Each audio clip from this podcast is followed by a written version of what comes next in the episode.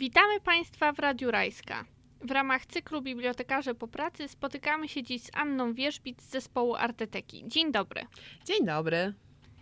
Aniu, czy życie bibliotekarza po pracy jest słodkie? Oj, bardzo słodkie, szczególnie jak po tej pracy możemy sobie coś wspaniałego upiec.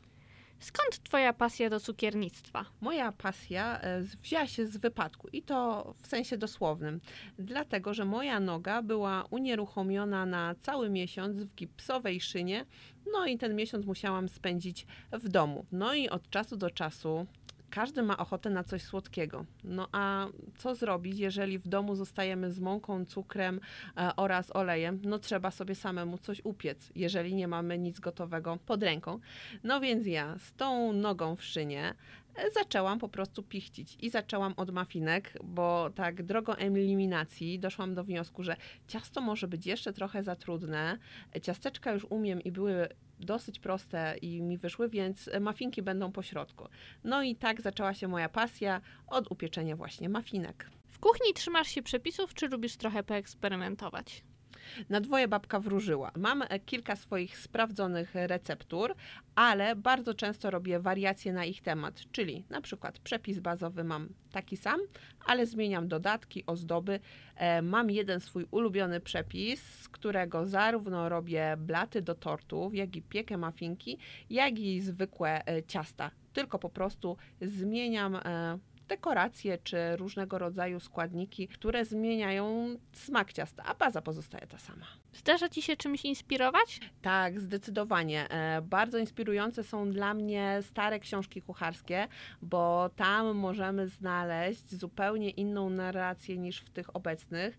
Tutaj mamy bardziej taką instrukcję, e, co po kolei, ile czego, jaka gramatura i tak dalej. Natomiast te starsze przepisy są wręcz takim bajaniem e, i to jest bardzo ciekawe, bo e, możemy przeczytać kilka stron przepisu, a tak de facto nie umieć go później odtworzyć, bo niektóre rzeczy dla osób piszących, te przepisy w tamtym czasie były oczywiste, dla nas już nie. Na przykład e, każdy jeszcze do niedawna znał, e, kto gotował oczywiście, czy piekł w tym przypadku, chleb, znał przepis. Nie było potrzeby w ogóle go spisywać. Dopiero z pojawieniem się restauracji i sklepów sprzedających właśnie pieczywo, zaszła taka potrzeba. No i teraz e, już mamy przepisy na chleb, a wiele z tych wcześniejszych zaginęło, bo po prostu przepisy e, przepadły ze śmiercią osób, które umiały piec dany przepis. Skoro tak pokochałaś cukiernictwo, to podejrzewam, że wychodząc na miasto, korzystasz też z cukierni, które znajdują się w Krakowie e, i często tam e, jadasz. Powiedz, czy odtwarzasz smaki? E, tak, e, zdecydowanie często jadam, lubię próbować e, nowych e, smaków e, i staram się odtworzyć. Może nie zawsze całe ciasto, bo mam też kilka swoich ulubionych, e, takich jak na przykład malinowa chmurka i to jest moje ulubione ciasto, powiedzmy takie z, prosto z cukierni i też spróbowałam je odtworzyć. Na szczęście mamy masę przepisów, ale znacznie częściej niż całe ciasto czy cały dany produkt, e, nie odtwarzam go, tylko odtwarzam jakiś jego składnik, jego część, na przykład polewę i dostosowuję to do tych moich właśnie bazowych, ulubionych przepisów. I wychodzi czasem coś równie pysznego, a przy tym zaskakującego. Czy masz jakieś ulubione swoje przepisy albo ulubione ciasta, wypieki, do których lubisz wracać? Tak, zdecydowanie. No właśnie, to jest ta malinowa chmurka, aczkolwiek mam też swoje ciasto popisowe, e, o którym wspominałam wcześniej, e, że bardzo często je wykorzystuję, e, a nazwałam je ciasto Paulinki, bo przepis mam od mojej koleżanki ze studiów, którą serdecznie pozdrawiam. Czy w związku z tym, że masz takie ulubione ciasto i do którego wracasz i które zawsze wychodzi, to może podzielisz się z naszymi słuchaczami tym przepisem? Jak najbardziej. Na ciasto Paulinki składa się 600 gram mąki, e, jedna torebka proszku do pieczenia, to jest 30 gram, jedna torebka cukru waniliowego i to też jest 30 gram, 200 gram cukru, 4 jajka, 400 ml mleka i 150 ml oleju. Do tego można dodać olejek lub ekstrakt waniliowy, chociaż też polecam eksperymenty ze swoimi ulubionymi właśnie olejkami. Do tego na wierzch owoce, najlepiej polskie.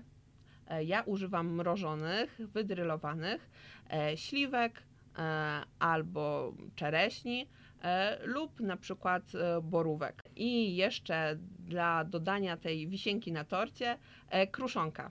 I oto fajny przepis na nią, żeby nie była zbyt sypka, tylko były porządne kawałki kruszonki, takie rozpływające się w ustach. Potrzebujemy 100 g masła, cukier, też 100 g oraz mąka. Tutaj 150 g masło e, potrzebujemy, żeby było w temperaturze pokojowej, albo nawet możemy je roztopić w mikrofali. Wsadzamy je wtedy na 40 sekund do mikrofali na 750 W.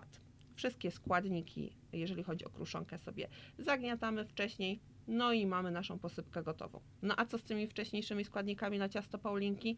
Wszystko naraz mieszamy. To ma być proste ciasto, nie utrudniamy i wystarczy e, je zamieszać ręcznie. Nie potrzebujemy do tego robota. Z takiej ilości ciasta tak naprawdę e, upieczemy e, małą brytwankę, czyli 30 na 24 cm oraz 6 mafinek. Czyli od ciasta odejmujemy sobie najpierw mafinki, wsadzamy je do papilotek, czy jeżeli e, lubimy to do takich silikonowych e, foremek na mafinki e, i sobie najpierw pieczemy te mafinki przez 15 minut 180 stopni. Jesteśmy zadowoleni, coś nam już wyszło, mamy pierwszy krok, pyszne mafinki, no i tutaj już możemy je jeść kiedy nam się nasze ciasto będzie piekło. Naszą brytwankę wykładamy sobie papierem do pieczenia, tak żeby było super prosto. E, wlewamy nasze całe ciasto. E, na to dajemy e, owoce, układamy. Najlepiej, ja w ogóle polecam, żeby sobie wziąć trzy rodzaje tych owoców i dzięki temu mamy trzy rodzaje ciasta w jednym cieście. Na pewno też wyjdzie równie smacznie i sobie posypujemy to wszystko kruszonką. Wychodzi jej bardzo dużo, jest obficie. No i to wszystko do piekarnika. Mamy pewność, że jest rozgrzany, bo już po naszych mafinkach 45 do 50 minut, również 180 stopni. Po 45 minutach sprawdzamy sobie patyczkiem, e, czy nasze ciasto jest upieczone. E, jeżeli na naszym patyczku nie osadza się ciasto, to znaczy, że jest gotowe, możemy wyciągać, odczekać chwilę i pałaszować. Mam nadzieję, że z okazji Dnia Kobiet e, mężczyźni też może spróbują swoich sił w kuchni i upieką na przykład takie ciasto swojej lubej. Ciasteczka, ciasta, babeczki, ale niewątpliwą królową cukierników jest czekolada. Znamy mleczną, gorzką, tą z nadzieniem, ale od ciebie wiem, że pojawiła się ostatnio także różowa czekolada. Co to takiego? E, różowa czekolada to jest nowy gatunek czekolady obok e, właśnie czekolady gorzkiej, mlecznej i białej. Została zaprezentowana na targach kulinarnych w Szanghaju w 2017 roku. Wiele osób o niej mówi, że jest chińską czekoladą i że tak smakuje. E, przed audycją miałyśmy okazję jej spróbować, bo przyniosłam ją do studia. Może powiesz, Patrycja, jakie jest Twoje zdanie na ten temat? Muszę przyznać, że byłam bardzo zainteresowana tym, jak będzie smakować. Niestety nie zrobiła na mnie tak zwanego wielkiego wow, ale muszę przyznać, że jest coś, co mnie zainteresowało, bo to takie przełamanie słodkości, jaką daje normalna czekolada, taki lekko kwasowaty smak. Część ekspertów, jeżeli chodzi o czekoladę, uważa, że no ta czekolada jest dosyć tandetna e, i po prostu odpowiada czasom, w którym żyjemy, czyli że liczy się wygląd, a niekoniecznie smak. No bo trzeba przyznać, ma przepiękny różowy kolor e, i perfekcyjnie prezentuje się na zdjęciach, które bardzo często dobią różnego rodzaju e, profile społecznościowe, no bo lubimy robić zdjęcia pięknemu jedzeniu, no to czemu nie pięknej czekoladzie? No i tutaj jeszcze warto wspomnieć, że tak naprawdę mm, receptura tej czekolady jest przepisem e, i tajną recepturą właśnie jednej firmy, e, na którą jest patent. I wszystkie inne po prostu firmy kupują już gotowe pastylki czekoladowe, żeby robić własne produkty. W możemy kupić już właśnie tą różową czekoladę Ruby Chocolate e, i po prostu jej spróbować za kilka złotych tak naprawdę podkreślają to eksperci, że tak naprawdę wyprodukowanie tej czekolady wcale nie jest aż tak drogie, jak moglibyśmy sądzić. No ale to są troszkę już domysły, no bo receptura, tak jak mówiłam, jest tajna. Więc ja bym się e, cieszyła po prostu tym oryginalnym smakiem i zachęcam do spróbowania i wyrobienia sobie własnej opinii, bo jest to na pewno coś ciekawego, no a nowy smak czekolady nie pojawia się tak często, więc zachęcam do skosztowania. Wspomniałyśmy też o tym, że cukiernictwo to przepisy. W naszych zbiorach Wojewódzkiej Biblioteki Publicznej mamy sporo książek kucharskich.